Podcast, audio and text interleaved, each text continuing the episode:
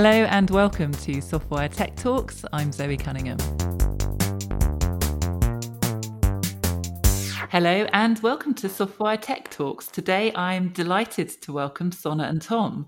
Sona and Tom, could I ask you to introduce yourselves? Tell us what you do at Softwire, and maybe an interesting fact about yourselves. I am a senior product manager at Softwire. I've been here for about 18 months now and it's been fantastic. And an interesting fact about myself is that I used to be a radio presenter when I left university. No wonder you're such a pro guest on the podcast then. I didn't I shouldn't have revealed that actually. I, that's me. I'm Tom Riley. I'm a delivery manager at Softwire. I've actually been at Softwire for maybe 15 years or something like that. Wow. Which is a long time. In terms of an interesting fact, I once appeared on the Channel 5 game show Brain Teaser. Incredible. What kind of questions do they ask on Brain Teaser? Uh, it's mostly word games. There's a small general knowledge crossword as well. Amazing. Did you win? No. well, thank you so much for coming on the podcast. At Softwire, we've been doing an increasing amount of work for the UK government.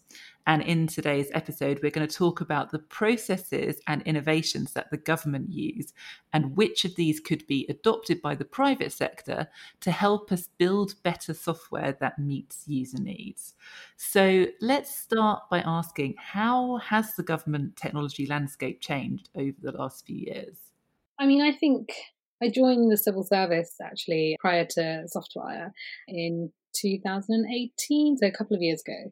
And so, I, you know, I don't have that much experience with the civil service in, in government, but I think GDS probably changed the landscape quite significantly because I joined GDS when I joined the civil service. And maybe I might be a little bit biased, but I, from what I understand, it was really influential in kind of setting the standard for good digital practices, for building good digital services, and actually helping government to be a lot more user centric with everything that it does. And so I definitely saw that people who are traditionally thinking about policy and and you know things like that started to actually speak the language of you know user centered design which which is quite amazing when you think about it. So i think gds the creation of gds was probably quite a pivotal moment in government i think. Okay and so just for people who haven't heard the letters gds before can we just explain a bit about what that was essentially? Yeah so it's the government digital service and essentially they're a department within the cabinet office so the Cabinet Office is like, you know, the central office of government and the Government Digital Service sits within the Cabinet Office. And essentially they, they own a variety of products like gov.uk um, is owned by GDS. Verify, where users can you know, verify their their identity, that's a product that's owned by GDS. Notify, which is how government actually communicates with the public in terms of sending emails and things like that, that's owned by GDS. So they, they own this kind of suite of digital products and services and they really treat them as if they're kind of actual commercial products. You know, they they sort of manage them in that way, they resource them in that way, and they sort of iterate on them in that way as well. So the culture at GDS is very much, you know, agile, user centricity, and that very much that kind of lean lean startup methodology where you you know you fail fast, you iterate, you test hypotheses, and you take an experimental approach to things. So that's yeah, that's a sort of very short introduction to the government digital service. but in summary, if you're using one of the current government platforms like gov.uk or like Verify, you are using something that was built by the government digital service, by the creation of this new department that essentially allowed government to start working like a technology company. That's exactly right. They they sort of built these platforms from scratch and have become quite credible having done that. And I think what that's meant is that they've been able to influence other departments and actually raise the digital standard in other government departments and advise advise other government departments on how to sort of be more user centered, how to resource their teams, and what kind of skills to hire for. So it's not just kind of all on the government digital service to sort of transform the rest of government. That that sort of influence has really spread, and they're building capability within the rest of government as well. Kind of transforming from within, I guess.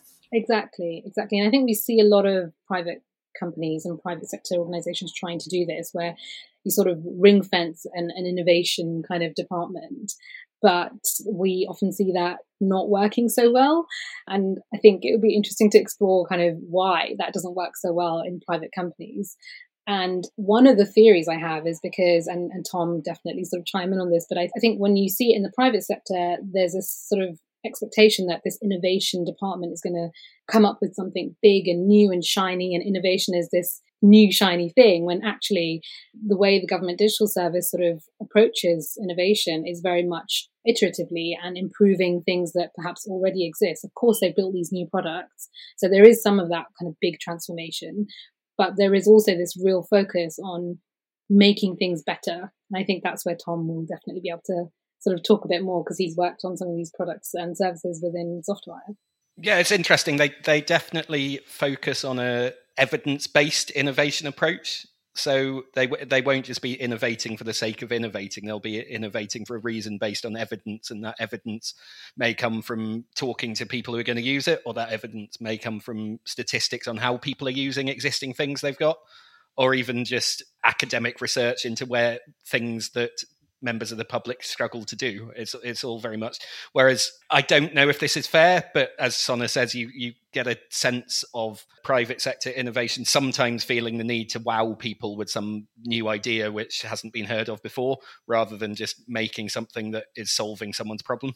Mm, very interesting. Well, like a real startup, right? The whole key, if you're actually starting a new business, is having something that solves a problem. So, for this podcast, we've isolated a few of the key things that we think government are doing really well. And the first of these is the service standard. So, maybe, Tom, could you explain a bit what that is? So, this comes back to GDS being in a position to try and improve digital services across government. So, they, they have set out a, a standard of 14 points, which they see as best practice in digital service delivery. So that's things like uh, being agile, responding to user needs, some of the things which we touched on already.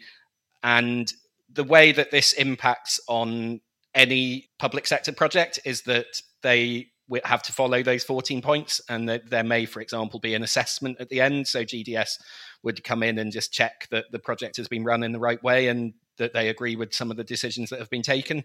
And I think it's a it's a really interesting approach to identify what is seen as best practice and then not mandate it, but definitely by documenting it, you're encouraging everyone to follow the principles. And I think they're a very solid set of principles, and they do lead to uh, developing great services for people. Okay, incredible. So this is about clarity, really, at a simple level, about making it clear what's expected. Yes, I think that's right just to give a, an example, they would suggest that when you're delivering a new service, that you do it in four different stages. So the first stage would be a discovery phase, which is finding out who would use your service and what they might want to do with it, and and also whether there's anything that already exists that they could use or that you could build on to do it. If that has proved that there is a need for it, you'd move on to what they call an alpha, which is more focused around trying to find solutions to it. So it's not coming in with a preconceived idea of this is exactly what I should be building and this is how it should be, this is how it should work. It's about trying to produce something, putting it in front of people, and then seeing how they react and just making it better in a in a low cost way. The remaining two phases are beta and live, which are more to do with making it production ready, but always alongside that, it's very much about improving as you go and making things better at every stage. Hmm. And so, of course, some of these things in the service standards are going to be things we come on to of things that government are doing well. So, user centered design has already been mentioned, and we've actually covered this in other podcasts as well. But let's just touch briefly on why is user centered design so important? Okay, well, I mean, it sounds really obvious, but I think, you know, putting users at the center of, of everything is is the key. And it's it sounds easy to do as well, but it's actually really really hard, and it's hard for traditional organizations to actually you know reposition everything they do around the user when you've got very influential stakeholders when you've got you know things that have historically always worked for us when you're working in like a really kind of I don't know, I don't even know if this is ever the case now, but if you're working in a relatively stable market, it's hard. It's hard to reposition everything you do around the user. But I think we've seen time and time again that companies that do this and really hold themselves to this are successful. And I think a lot of the startups that you see now they are absolutely geared towards the user. Everything is driven by user needs. Everything is tested with users in reality. Uh, you know, it's all about testing and proving that what you're doing is going to work for users and is going to add value to the user experience and, and to, to users' lives. And that's, again, what I think the service standard really advocates and GDS does really well in terms of government services. Everything needs to be very simple, very usable. It's not about what policy wants and what ministers want. It's about what users actually need to get their task done. And some people might look at that and go, well, these products are really boring and really simple, but actually that's what the user wants and that's what the user needs. So that's the most important thing. I agree with that. And just to add to that, I think it's worth mentioning that although some of the services do look simple, a surprising amount of work goes in has gone into that simplicity. So even around just how best to make something for a user to select their date of birth, there has been a lot of research that has gone into that and just making it as easy for, as possible for everyone to use. The knock-on effect of that is that it basically means more people can can use the services and again, going back to the private sector analogy, making things easier to use increases the number of people that will use them. Right, absolutely. You're increasing your reach. And exactly. the reason that this is not optional for government is that everyone is their client, you know, within the country. So, something else that we also mentioned was reusing existing technology. So, tell us a bit about how they how they managed to get that through. So we talked earlier about them having built certain platforms that are shared across government. So, for example, Notify if you're if you're building a government service and it needs to communicate with a member of the public, then you would want to use Notify, which will send, which basically can send text messages, can send emails, can send letters to people. It's a centralized way of doing that, and it means everyone's getting consistent, trusted communication from the source they know so that's just an example of something that GDS have built with the aim of saving other people money by ensuring that they don't have to build the same functionality themselves. They use a similar approach as part of the service standard. It's very much expected that you'll look at what else has been done out there that's very similar and that you'll reuse things where you can. That might be open source things. That another thing that GDS have done is produced something called the design system. So if you look at gov.uk, you'll notice that a lot of the pages look very similar. If you if you try and renew a passport, you'll have a similar experience to if you try and apply for a fishing license. Everything will look consistent, but the reason is that they have spent a reasonable amount of time creating a consistent look and feel for people and creating components that people can reuse in a way that addresses lots of common pitfalls and therefore saves everyone, I guess, saves people money in terms of building it, but also offers a better experience to the users. Right, and it saves the time of finding those pitfalls again and fixing them again if you've already fixed it once. Yes, that's exactly right. And something we've mentioned already is being evidence driven in terms of designing services. Can you tell me a bit more about that? So there's a few different kinds of evidence that are used in designing services.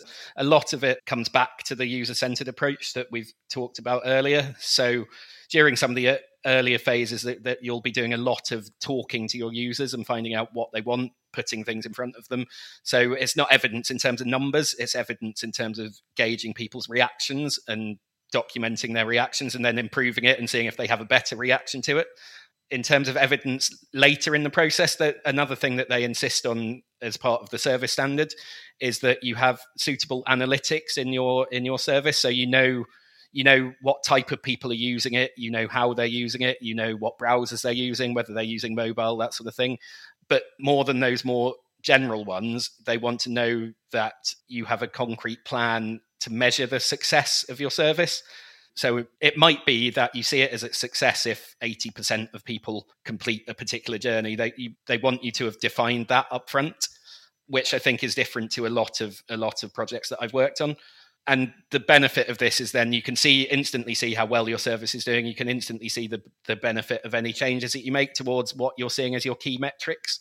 And you can use that evidence just to essentially continually improve what you've got the evidence is also kind of the sort of rationale behind the evidence-based approach is to like maximize your confidence before you invest more into your service or product. So when, whenever you go through an assessment you'll always be pushed on how confident are you and what is what is giving you that confidence that this is this is something that is worth building because everybody has limited resources and you know especially kind of development resources really really expensive. And if things go wrong then that's if, if it goes wrong in a way that's not measured approach do you know what i mean? Like failing is fine if it if you knew that failure would be a possible outcome.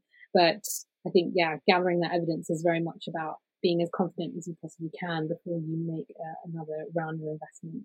Personally i think that's a really important point. I, th- I mentioned the different phases and typically you you would pause at the end of each phase and assess what you'd found out based on the evidence you'd gathered during that phase. And you'd only do proceed to the next phase if it seems like there's a need to do so if you're genuinely solving a problem for users and it'll offer value for money and there's a number of criteria to take into that. I think it's a really interesting approach because it i suspect it has a positive effect on avoiding embarrassing large scale failures basically Let's talk a bit about methodologies. So, they've got a reputation for having a somewhat purist approach. What does that mean in practice? Yeah, purist can have negative connotations to it, can't it? And actually, I think this is a reality. So, for me, I, th- I think the government digital service was one of the most sort of agile environments and um, in terms of like the lean startup methodology and you know they really sort of try and use that as, as, as their guiding principle as for ways of working and because that's a proven sort of way to build products that are successful.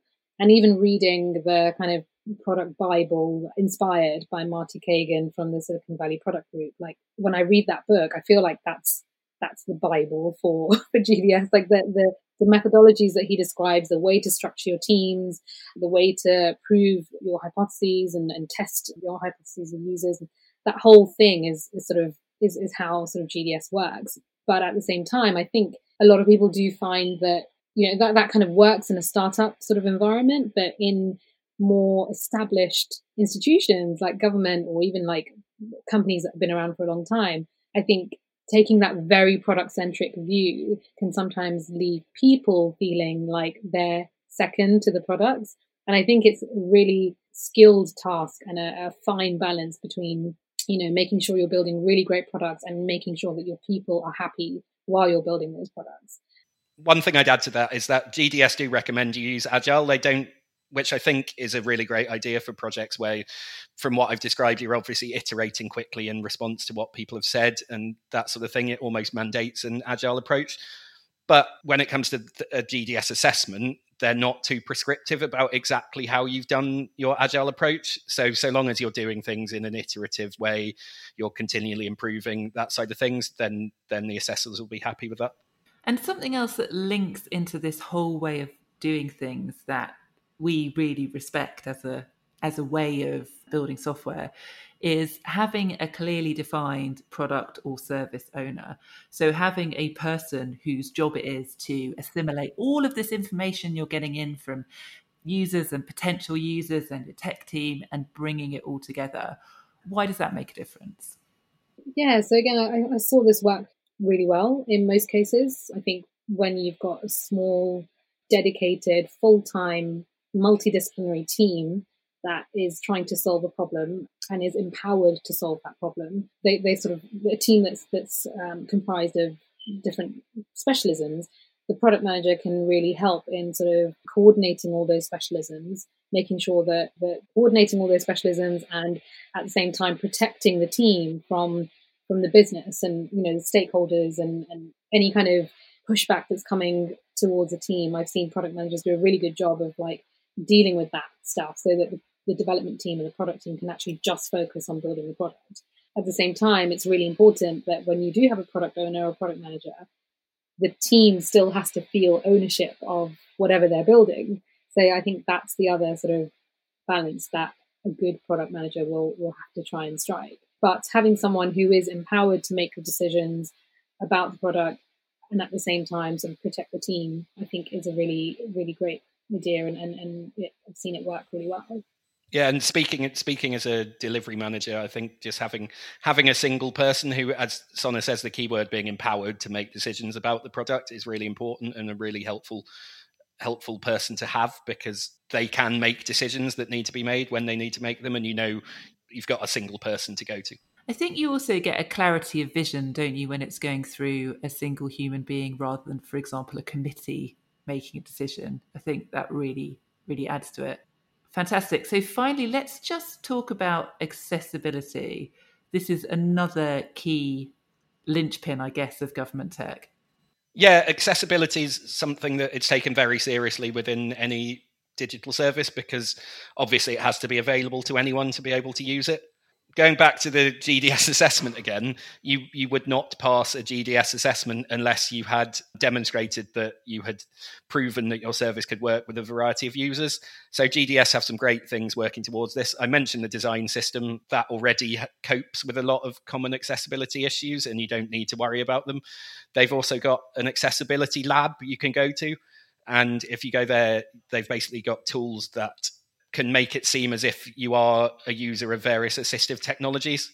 But I don't think accessibility just comes down to like obviously obviously one part of accessibility is screen readers and things like that. Another part of accessibility is just making sure that the service is as easy to use as it can be.